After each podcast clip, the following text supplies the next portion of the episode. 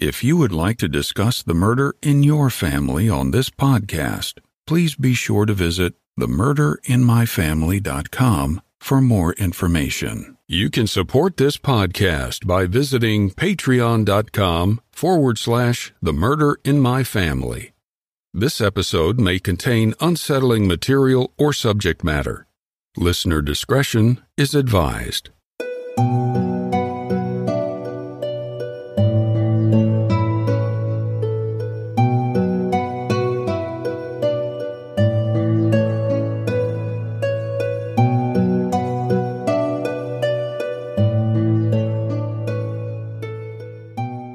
Thank you for joining me for this episode of The Murder of My Family. Please allow me a moment to share some important information before we get started.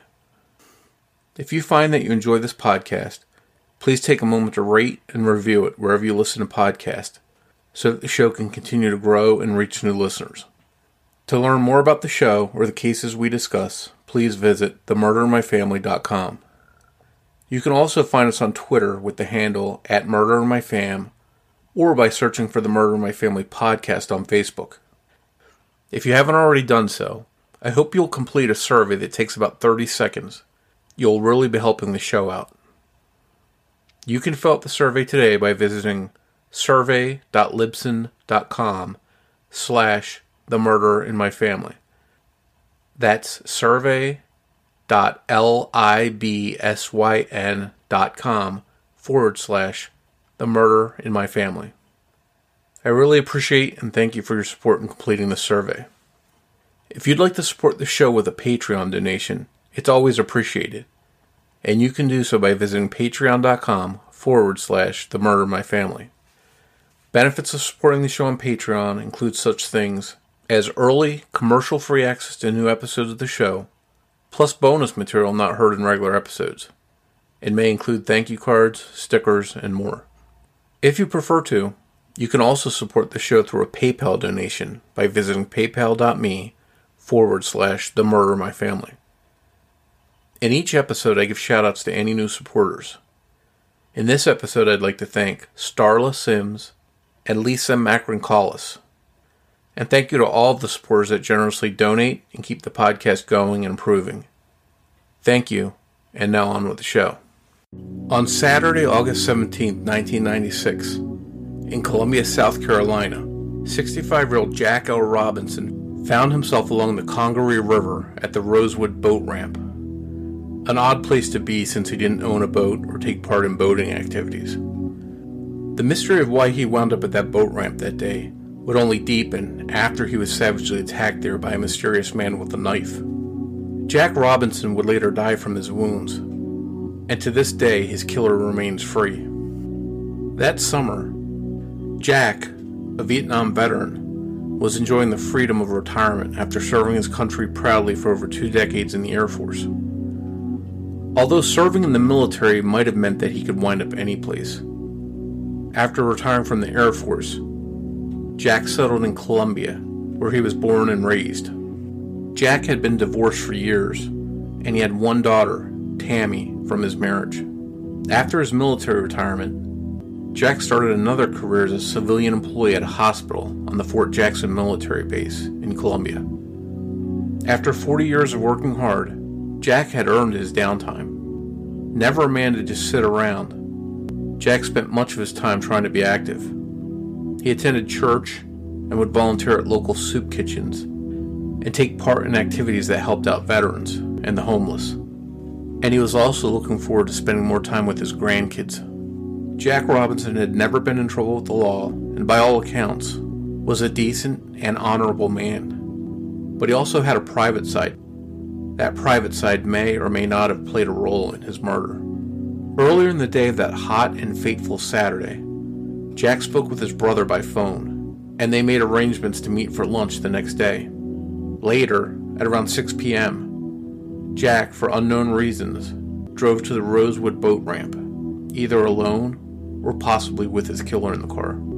Three other people had parked near the same boat ramp and were waiting for a nearby concert to begin. A slight hill separated them from Jack and a second unknown man that Jack was talking to. But from their position, They were able to see Jack talking to this other man, and although they weren't eavesdropping, they could hear bits and pieces of the conversation between Jack and the mystery man. It sounded to the witnesses as if Jack and the man knew each other. Gradually, their conversation grew heated, and Jack, upset and raising his voice, asked something along the lines of, What do you want? Money? Then there was a moment of silence. The two men stopped talking. A moment later, Jack stumbled into the witness's view. He had taken off his shirt and was wearing a t shirt that was covered in blood. Jack made his way towards the people, clutching his stomach and asking for help. He yelled out that he had been stabbed. From their vantage point, the three witnesses saw the man that had been talking to Jack run off along the riverbank. As Jack reached the horrified trio, he collapsed at their feet. One of them called 911, while the others tried to help the badly wounded man. Police and an ambulance were dispatched to the scene and arrived there in a matter of minutes. EMTs worked feverishly on Jack, who had suffered multiple knife wounds, and he was loaded into the ambulance and rushed to Palmetto Health Richland Hospital. Back at the scene of the attack, police took descriptions of the suspect from witnesses. They described the assailant as being Hispanic, 25 to 35 years old, and with an olive complexion. He was about 5 foot 5 and between 150 and 180 pounds. The man had a mustache and was wearing dark sunglasses. Police attempted to track the man using bloodhounds, and those bloodhounds led police to a local business. But after investigating the business and the people there, there was nothing of value learned by the police.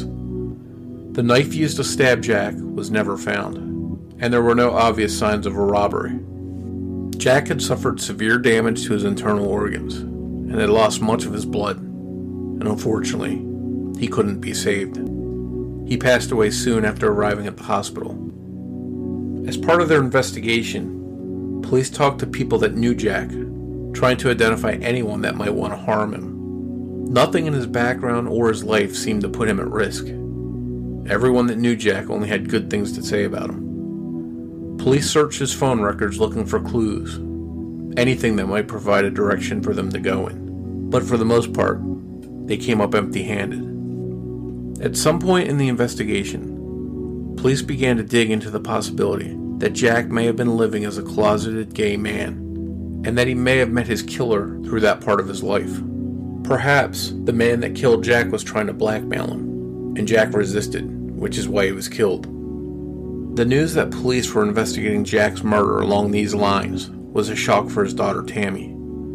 She had never known her father to be gay, and if he was, he hid it well from her. However, this investigative approach didn't seem to lead anywhere for police, and soon Jack Robinson's case went cold.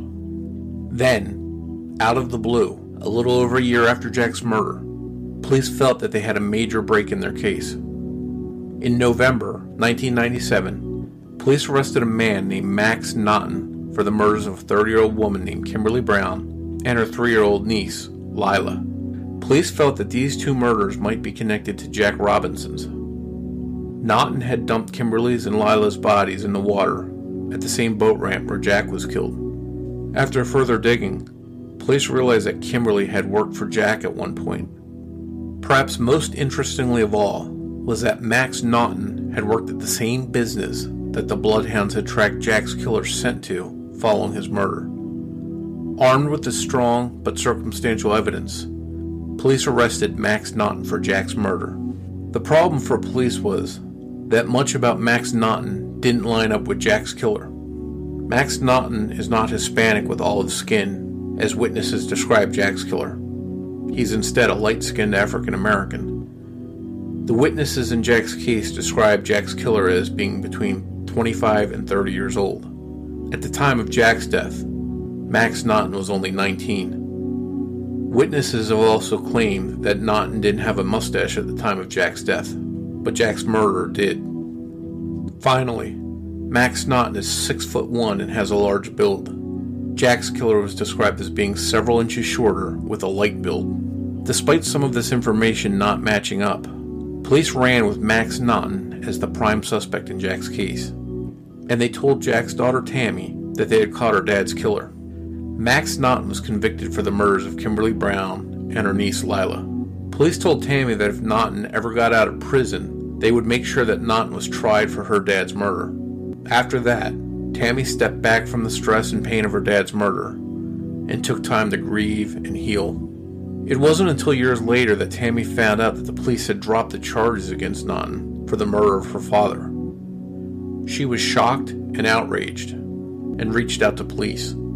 They then told her that they had reversed their thinking, that Naughton hadn't killed her father, and their thinking was that the killer was likely an illegal alien who may have left the country. 22 years of ups and downs, of false hope, and searching for answers has taken its toll on Jack Robinson's daughter Tammy, but she has not given up on trying to find her father's killer. She's heavily involved in online groups and Facebook, where she talks to anyone that will listen all in an effort to somehow generate some kind of leads in her father's case. And now she talks with us. That conversation is next.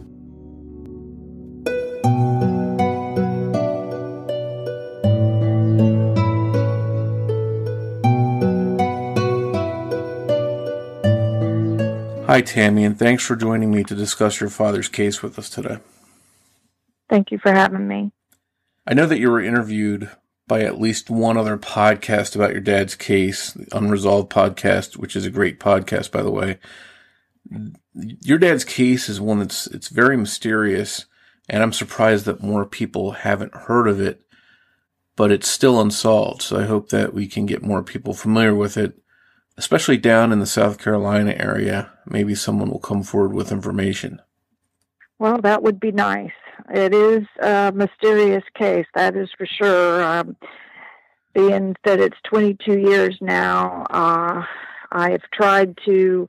Um, it's just been within the last couple years that I've really been uh, having people come to me that does the podcast, the radios, uh, that sort of thing, and um, I have done a few, and hoping that, as they say, just one person would you know, come across, but we've had nothing. Uh, we have not, we've had no calls.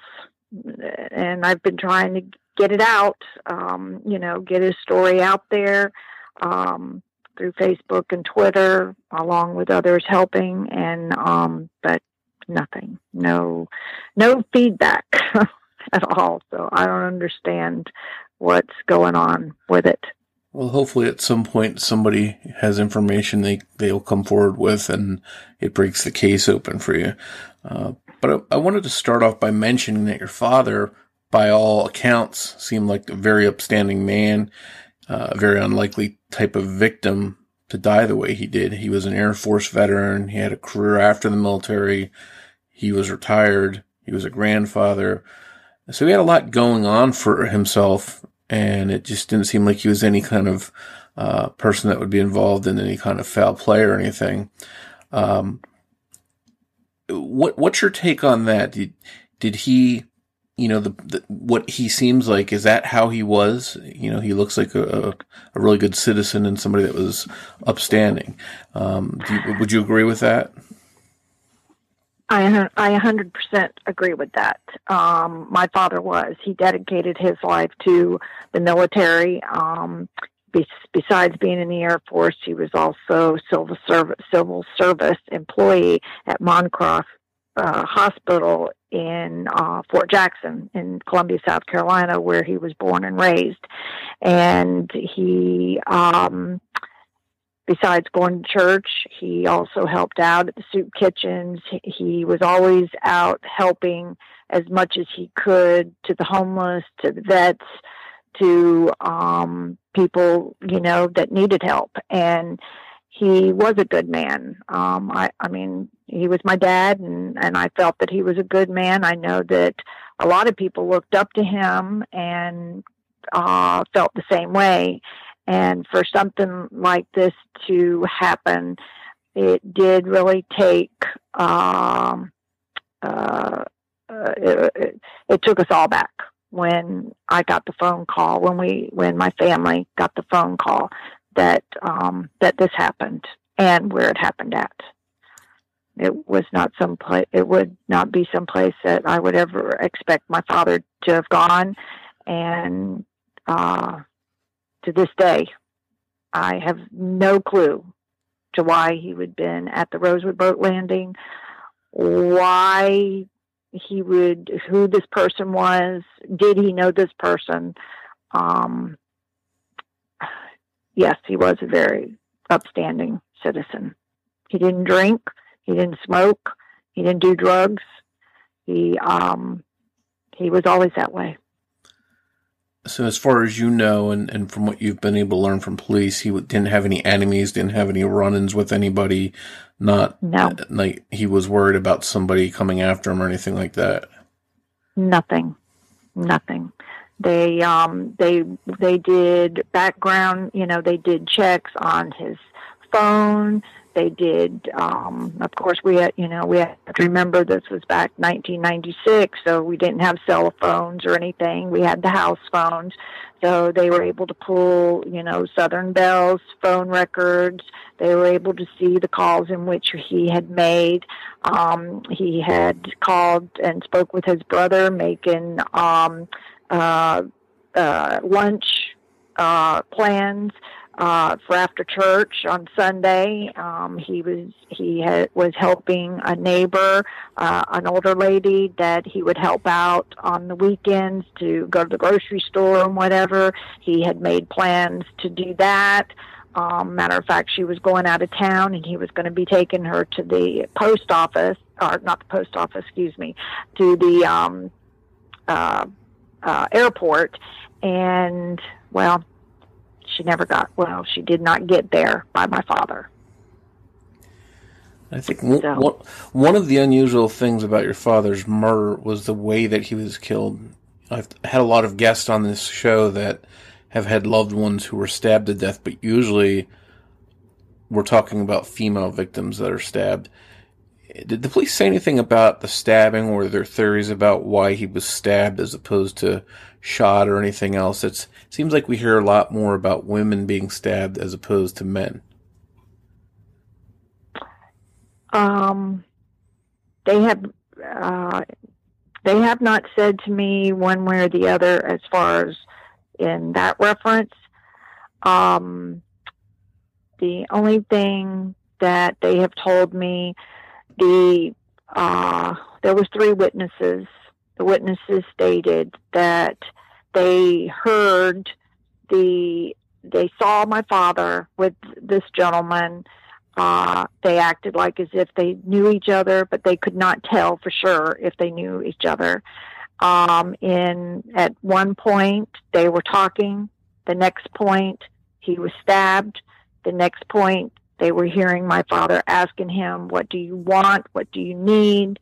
And then he was coming down this hill. What it was is it's uh, the Rosewood boat landing off of Rosewood Drive in Columbia, South Carolina. And it, um, people go there, you know, to, uh, sit and see the river. They put their boats in, this sort of thing. Back then they used to keep it, um, uh, uh, they would have people come in and they would keep the grass cut and everything. Uh, now it has grown up a lot, but um, they, uh, where the witnesses were, they were up uh, on the more of the parking lot side. Where with my dad, he was down, like uh, coming up from where the riverside was.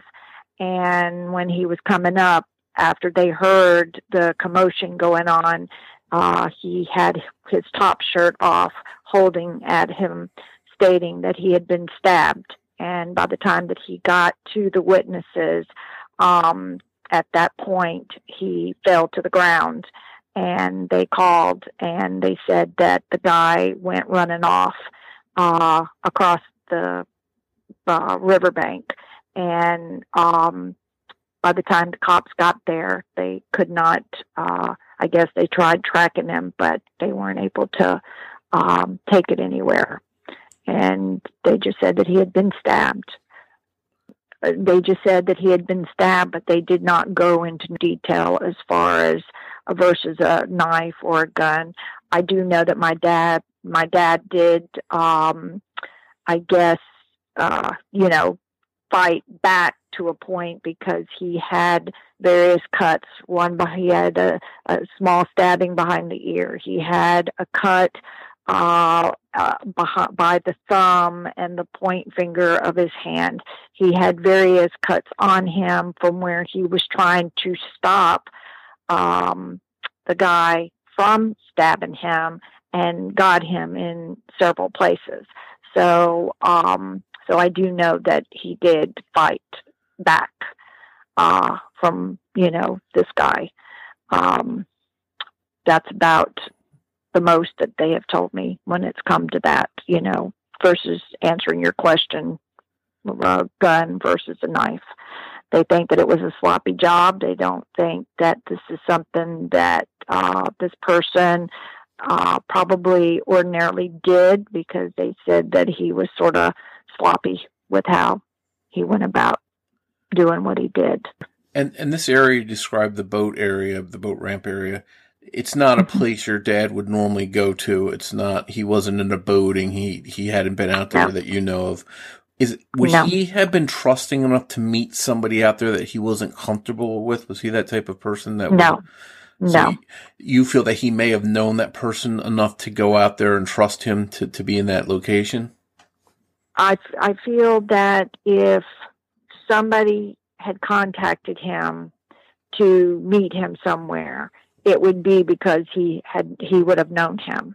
Now, unless it was somebody that he had known and instead somebody showed up, you know, versus the person that he was expecting, that might have been a different story. But uh, I, to be honest with you, I mean, my dad was born and raised here, and I was raised and born i was born and raised there uh until i was like 16 17 years old. I never knew that the place even existed. There is now a um rock quarry that sits uh, in when you're coming down rosewood drive you dead end at the uh, rock quarry. Down behind, down below the rock quarry is this boat landing and um, like I said, there's a few picnic tables, and pretty much people, I guess it's pretty busy on the weekends, or from what I've understood through uh, people through Olympia and family that I know, where, you know, if you have a boat, you go. And, um, but, uh, to why he would be down there, I don't know. Yes, he used to do fishing when he would come visit us. He would go fishing. We had family up at Lake Murray. We would go fishing and and you know do we would go out on boats, but he did not own a boat. Um, and I cannot imagine to what he would be there for, or to what he would have been meeting somebody there for. Now, it is just have the know. police found any evidence that he was robbed or was robbery a possible motive? Did they say anything about that? They did mention that it was a possibility, um, but from what the from what the witnesses stated, he did uh, apparently ask the guy, "What do you want? I can give you money. What do you want?" And but as far as seeing any type of, you know, anything going hand in hand, my dad giving him anything, that was not taken, that did not take place. Uh, he was stabbed before anything was taking place. So to whatever this person was wanting or was after or whatever, he did not get it. He was my he stabbed him before whatever he was wanting is the way I see it. One of the theories that seems to have been thrown out there along the way, and it may have even been the police that mentioned this, that perhaps your father had a relationship he had hidden with, with that person that killed him, perhaps a, a homosexual relationship. Is, is that something that you dismiss? Do you think that's, there's any kind of possibility that that could be true? And how closely did police look at that angle? Well, apparently they've looked at that angle quite a bit. Um, do I believe it? No. Is it hard for me to believe? Yes. could it possibly be that that my father could have been gay? Um, I guess that's that possibility is there.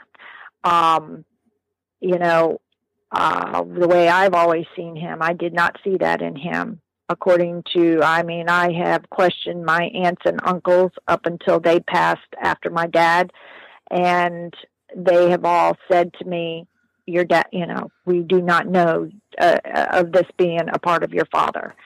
Um, for whatever reason, uh, to whatever tips, to whatever has been given to the police, that at that time, that is what they went with. Um, I know that today, uh, the cop, uh, my the detective, still says that you know he cannot for sure say yes or no if he was or if he wasn't, or if this person was or was not uh, his quote gay lover, um, and he cannot verify for sure if my father was gay or was not gay.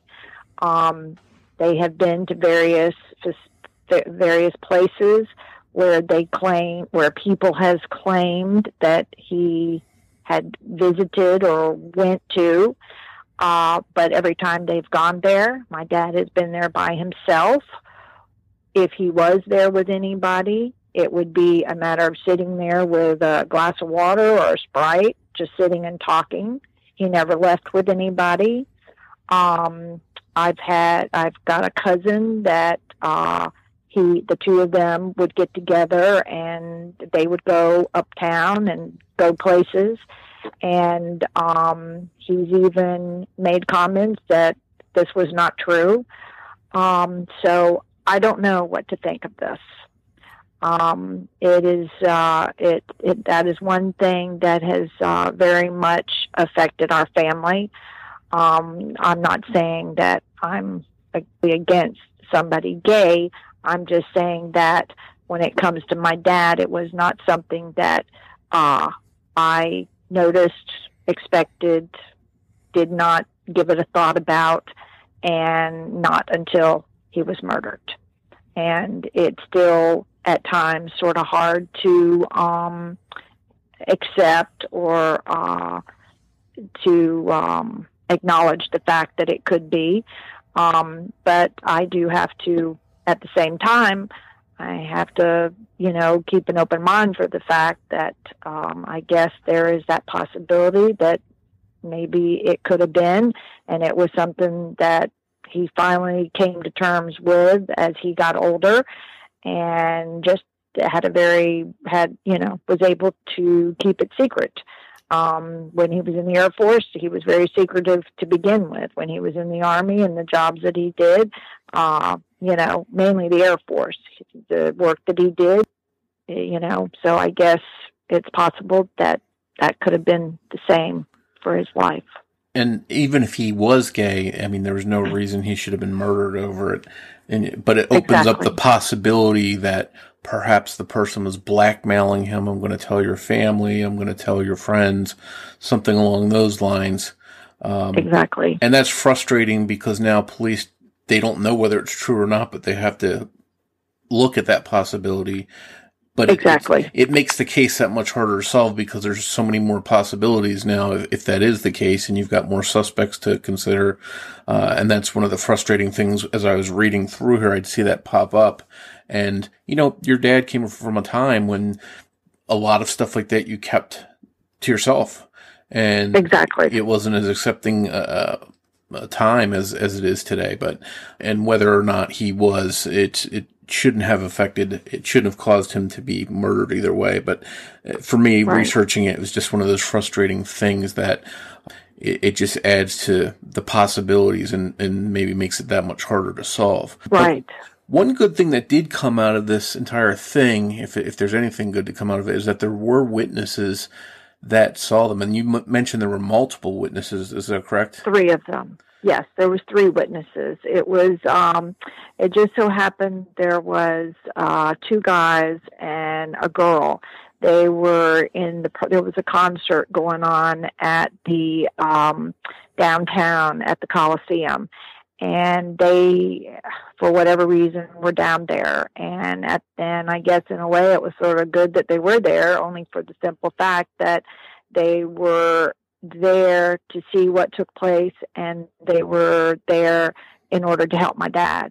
Um, even though it did not save his life, but they were able to uh, get the you know get the cops there, get the uh, ambulance there, um, you know, to be able to get him to the hospital. So that part of it.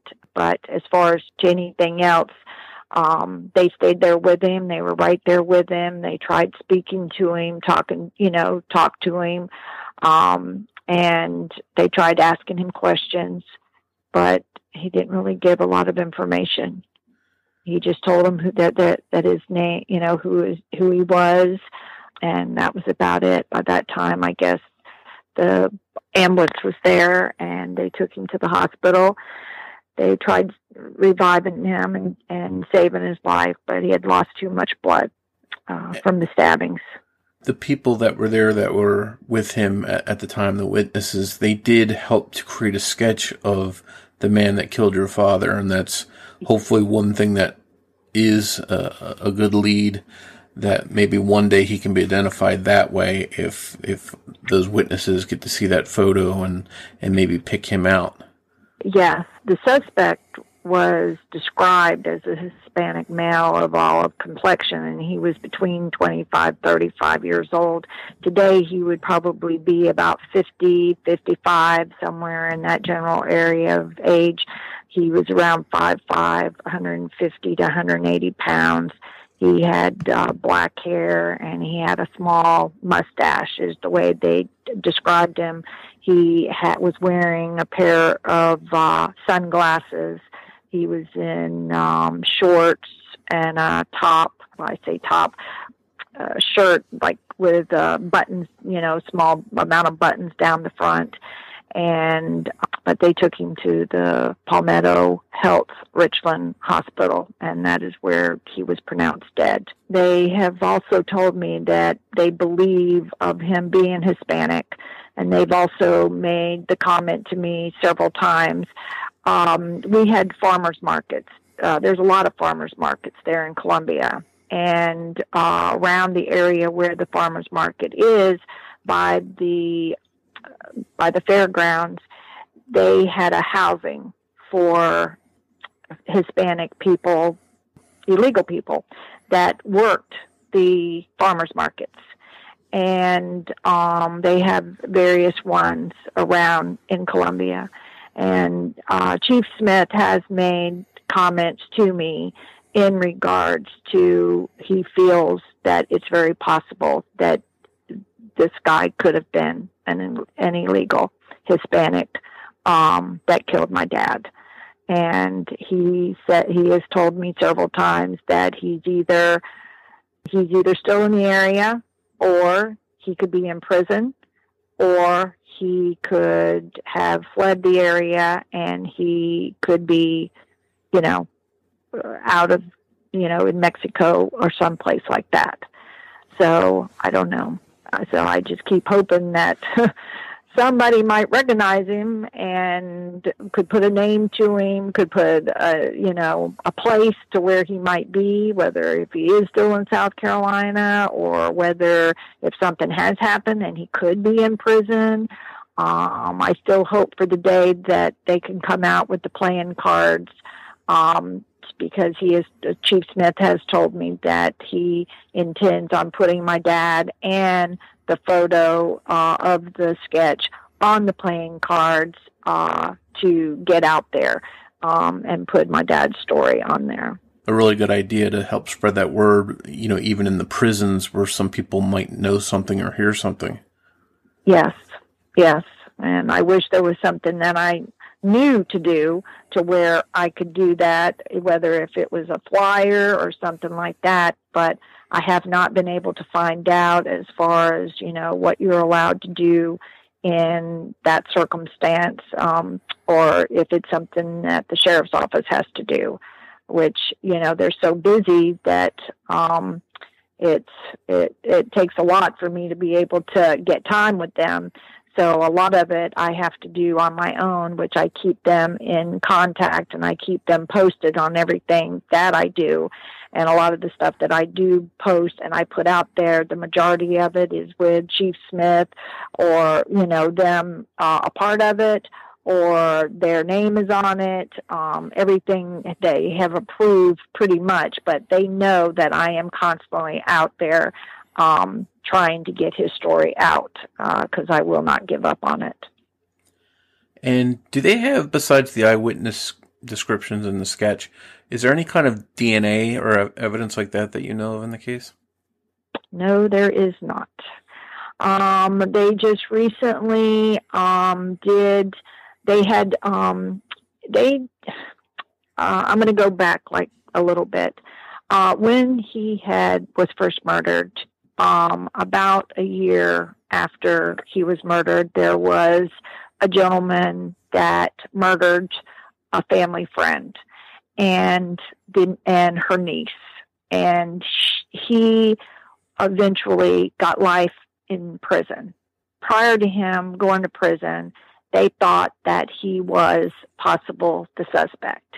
And after he had gone to prison, they had um, charged him along with the woman and child. After he was in, they found out and discovered that he was not the person, so they dropped all the charges. I was never notified of that. And so there was about 12 14 years there where I always thought that this this person was his killer and I had to wait until he broke out of prison or something happened for him to come out for them to then re- recharge or do whatever they had to do to um you know convict him of also my father. The only thing was is there was still no DNA there was still no knife um so I was still sort of uh, of, hesi- of hesitance on how were they going to be able to do this when they did not have, you know, the knife or DNA. Well, it turned out, as I said, they dropped the charges. Um, so whenever I discovered and come across about six years ago now that he was not, he was the charge charges were dropped and the case was somewhat open. It was just sitting there. And when I got it reopened, and Chief Smith and the cold case department at Richland County Sheriff's Office started reopening it, um, that's when everything pretty much started over. And they um, the they started running his DNA back through. There's, they were still weren't able to get anything, and just recently they spoke with me. This was back uh, in the summertime, and they talked to me about that. Uh, I never say it correctly. I I want to call it VVAC, but I don't think that's the correct term. But it's that vac where they do like a shirt or pants or whatever, and they uh, do that. They pull, pull DNA, pull DNA from like a shirt or whatever. Um, do you know what I'm referring to? It's, it's the MVAC. MVAC. Okay. Yep. Um, they did that and but they did not do it on like his whole undershirt or his whole top shirt. They did uh, bits and pieces, and um, but nothing came out of it as of right now. From uh, um, nothing came from it. So I don't know if it was just because they just did bits and pieces and maybe, and that, that just was not, you know, the area in which possibly the suspect could have, um, you know, had blood drip or whatever. I don't know. Um, it's sort of hard for, I mean, I don't know nothing about holding a knife to, you know, to stab somebody. But um, when you're, you know, got a knife and you know you're working it like that i don't know how in the world somebody cannot cut themselves even if it's just a small cut. But um i just can't imagine that there's no DNA, but I guess so far from you know from these years, they're not coming up with nothing. So, um, I think you bring up a good point because a lot of times in stabbing attacks, if you're not wearing gloves, there's a good chance your hand can slip as you're stabbing somebody and actually exactly. cut yourself. Um, and right. I, and it's possible maybe he was wearing gloves or uh, somehow his hand didn't slip, or maybe they, you know, he did cut himself. And I, I don't know if how closely they've looked at the DNA, if they've tried to separate any DNA to see if there's two more than one sample. But it would be interesting to see how far they went to make sure all the blood at, you know, in your father's clothes, uh, to make sure that was all of your, your father's blood and not somebody else's. Uh, because that would be a, possible break if some of that blood on there didn't belong to your dad. Right. Um, that part I don't know. I just know that they have told me that they did do this vac and they, you know, that they were waiting on the pieces that they did um, send in. But when it came back, that they came back saying that there was no because they were wanting to also to do a DNA profile because they have not done a DNA profile on him yet. But apparently they're not even being able to do that because I guess no D, uh, I'm guessing DNA from my dad himself had to show up and I guess there was not even DNA of my dad. So I don't know how I mean there was blood on the shirt so I don't know how that comes about. But um, so no, there's nothing yet.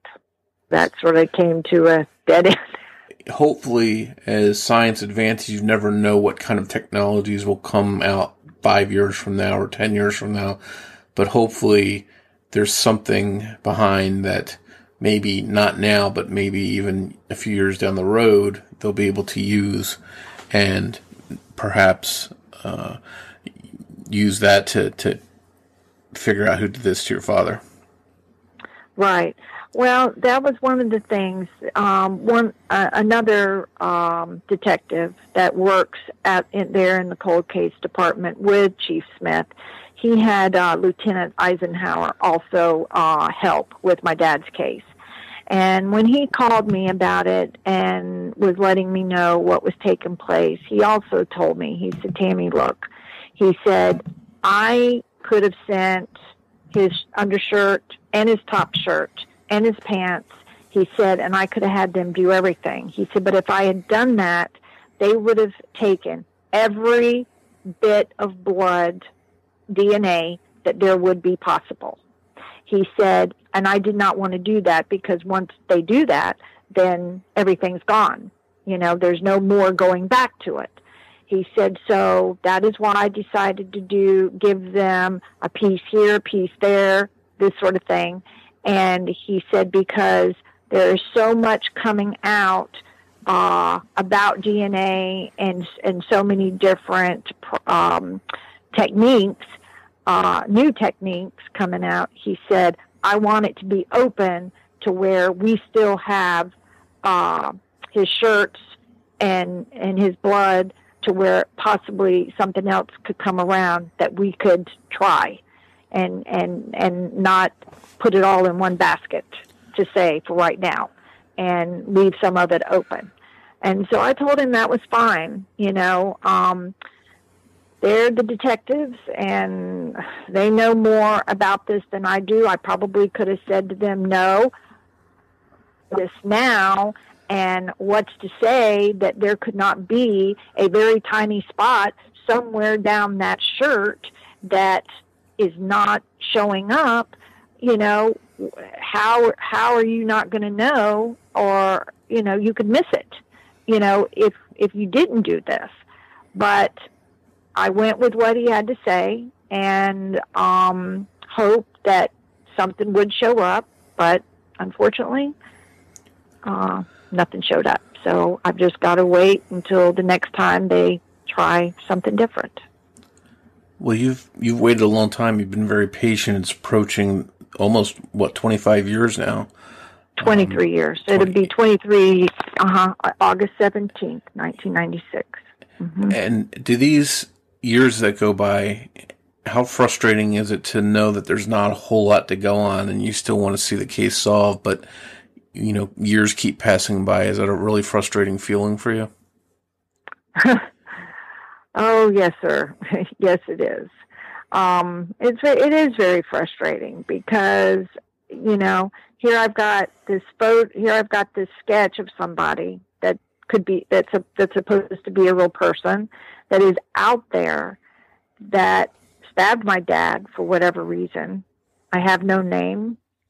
I have no idea where he is. I have no idea why he did it. I have no idea what this argument was about, what they were meeting for. You know, these these questions can go on and on and on. And plus all of the questions, you know, that has been presented to me by the detectives, you know, about him being gay. Is he gay or gay or is he not gay? You know, was this his lover or was it not his lover? Was it somebody that he knew? Was it somebody he didn't know? Um, you know, I I could go on and on and on with it, but uh, at to the end of the day, until somebody sees this and you know that one person and says, "Oh my gosh, I remember this," you know, or I know who this person is, or oh well, that looks like you know whoever. Until we have a name, until you know we have some kind of um, case or answers to help them uh, bring a case. I mean, it's just one more case out there that is just you know he's sitting on a shelf in their in their facility that's collecting dust and has spider webs all over him that he can't stand. And I think about that because my dad was did not like spiders, and I just uh, it's just a thing with me with that. But I just um I just yeah, it is frustrating because every day I am putting his story out there on on on websites, on uh, Twitter. I have a uh, page on Twitter for him, and then I also have um, Facebook. I have a uh, his name Jack Robin Jacko Robinson. Um, I have a page for him, and then I have several groups that I also put, um, and that's dedicated to him for South Carolina, you know, various other states, and along with him, uh, you know, I help with others. Um, I have helped work uh, Project Cold Case from Jacksonville. Here back several years ago, we did a book, and it was um, dedicated to 22 um, unsolved murders. And it's Grief Diaries, Project Cold Case, true stories that were about surviving and loss of a loved one um, to an unsolved crime and we I am also in the middle of working on helping with another book. Um, this time I'm doing it a little bit different from the first. Never done it before, so now my second time. But um, I'm just, you know, Chief Smith is open to me with me trying to get my dad's story out there. He knows that I am not going to give up. He knows that um, no matter what he tells me, you know, that I'm I'm I'm not stopping at it. I mean, he could tell me today, Tammy, you need to stop this. Well, he knows that that's not going to happen. I have to get his story out. I am his voice. I'm the only voice that he has. They're busy. They've had like 35 murders in Columbia, South Carolina, just in like a week or so. And you know, yes, my dad's been murdered for 20, going on 23 years, and I feel like his murder is just as important as the next murder. But I know that there's other families out there that that needs justice just the same as my dad, just the same as I do.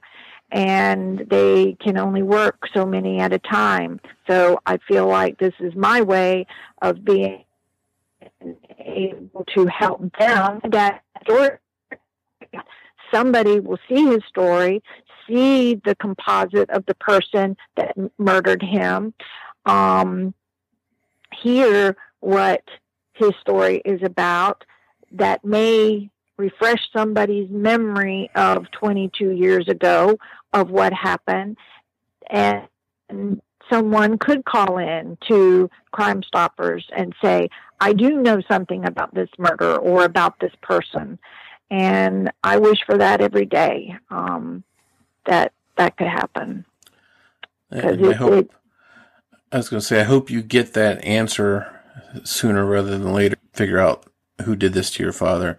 And if there is somebody out there that should be listening to this show and maybe something we're talking about makes them think of something, uh, or they know somebody that might fit this description, who should they contact to provide information to investigators in your dad's case? They can call Crime Stoppers. There's a thousand dollar reward. Um, the phone number is eight eight eight crime C R I M E South Carolina SC. Um, that or they can call the Richland County Sheriff's Office Cold Case Department Chief Stan Smith at 803 576 3037. Um, and those would be the uh, two uh, numbers in which they could call. Of course, Crime Stoppers, you can call anonymously and, you know, give whatever you know about either the uh, suspect or about the case. But that's one eight eight eight dash crime C R I M E dash S C, and there's a thousand dollar reward. Well, hopefully somebody out there, if they do know something, does the right thing and goes forward with a tip. And who knows, maybe that's the missing link in this case is somebody just coming forward after all this time. Maybe they felt they couldn't do it a long time ago, but maybe they can now. And hopefully that's something that could, you know, maybe give the case new life. Right. Well, if somebody out there knows something, I wish somebody would come forward. Um, it has been a long road for myself and my sons. They miss their grandfather. I miss my father, and he's missed out so much um, with with my sons growing up. Now that he's now I've got two grandsons, great grandsons to my dad, and um, I just I just wish that somebody could come forward, and I would appreciate very much if there is anyone out there that knows this anything about my father, Jack L. Robinson. He was in the Air Force. He did work out at Moncrief Hospital. He worked in the lab there at the hospital. He was born and raised there in Columbia. And I would appreciate anybody that uh, could contact either Chief Smith or the Crime Stoppers if you have any kind of information on my father's case it would be greatly appreciated for you to call in and to give what you may know. It's been a long road. Thank you once again for listening to this episode of The Murder of My Family. Before you go, I'd like to play previews of two true crime podcasts that I think you'll really enjoy. And both of these focus on mysteries related to the highway Mile Marker 181 and Route 29 Stalker. And before you go, remember that every murder victim means something to somebody. Murder or a freak accident? A cover up or just rumor? On November 19th, 2011, after a night out with friends, 20 year old Julia Davis was struck by her own car and found lying in the passing lane of I 77. Her car? Found three tenths of a mile north of her body. Her clothes? Found lying over the guardrail. Her friends? the granddaughter of the former sheriff and the son of a former police officer. The rumors running wild. My name is Emily, and this all took place in my hometown. So I started digging. Mile Marker 181 is an investigative journey through the details surrounding the suspicious death of Julia Davis, which was ultimately ruled an accident by the local sheriff's department. Each episode, I go over the case documents, compare timelines and alibis, analyze phone records, speak with Julia's family, and sometimes even uncover new information. You can listen to Mile Marker 181 anywhere you get your podcast. Listen to the facts and then decide for yourself accident or murder. This is Woody Graham Watts, host of the Route 29 Stalker podcast. Between the years of 1996 to 2014, an unusually high number of women have fallen victim to disappearances and murders along Route 29 in Virginia. Join us on our journey as we look into these cases with interviews and trips to the crime scenes. Subscribe today and visit Route29Stalker.com. That's Route29Stalker.com.